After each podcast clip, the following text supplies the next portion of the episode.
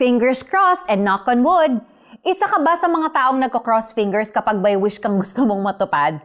Tipong gusto mong mabunot ang pangalan mo sa raffle o kaya'y gusto mong madampot ng claw machine ang stuffed toy na natitipuhan mo. Nagko-cross fingers ka rin ba kapag may hinihintay kang tawag na alam mong magbibigay sa'yo ng good news?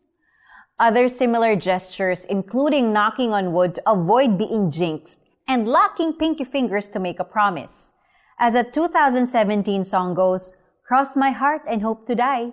Somehow, these weird gestures ay nakikita nating ginagawa hindi lang ng mga youth, kundi ng mga, as a Gen Z calls it, the boomers. The truth is that crossing fingers won't make your name be drawn in the raffle. Knocking on wood won't close a door of opportunity if it is God who opened it for you hindi rin kasiguraduhan na mapapako ang pangako ng kaibigan mo just because you lock pinky fingers with her. All these are futile dahil wala silang kinalaman sa mangyayari sa buhay mo. Si God lang ang makakapagsabi kung mananalo ka ba o mapopromote o ma-engage. Sabi nga sa verse 7 ng Psalms 20, Some trust in chariots and some in horses, but we trust in the name of the Lord our God. Walang karwahe ang mas tutulin pa sa perfect timing ng promises ni Lord. Walang kabayo ang mas malakas pa sa kapangyarihan niya. Walang kaharian ang mas gagaling pa sa banal na salita ng Diyos. Tiyak na kapag ang iyong pananalig ay na kay Lord, siguradong good, pleasing, and perfect ang will niya para sa iyo. Let's pray.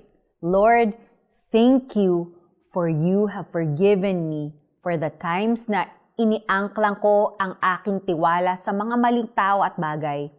Tulungan po ninyo ako na sa inyo lang magtiwala. Remind me that your power and faithfulness are enough. In Jesus' name, Amen. Ito po ang application natin today. Nakakapit ba ang iyong tiwala sa isang tao, sa iyong trabaho o kumpanya, o sa iyong bank account? Ano ang dangers ng pagtitiwala sa mga ito at hindi kay Lord? Make a commitment with God today that you will put your trust only in Him. Mayroong umaasa sa karwahing pandigma at mayroon ding sa kabayo nagtitiwala. Ngunit sa kapangyarihan ni Yahweh na aming Diyos, nananalig kami at umaasang lubos. Psalms chapter 20, verse 7. Ako po si Sonja Kalit. Enjoy your day. God bless you.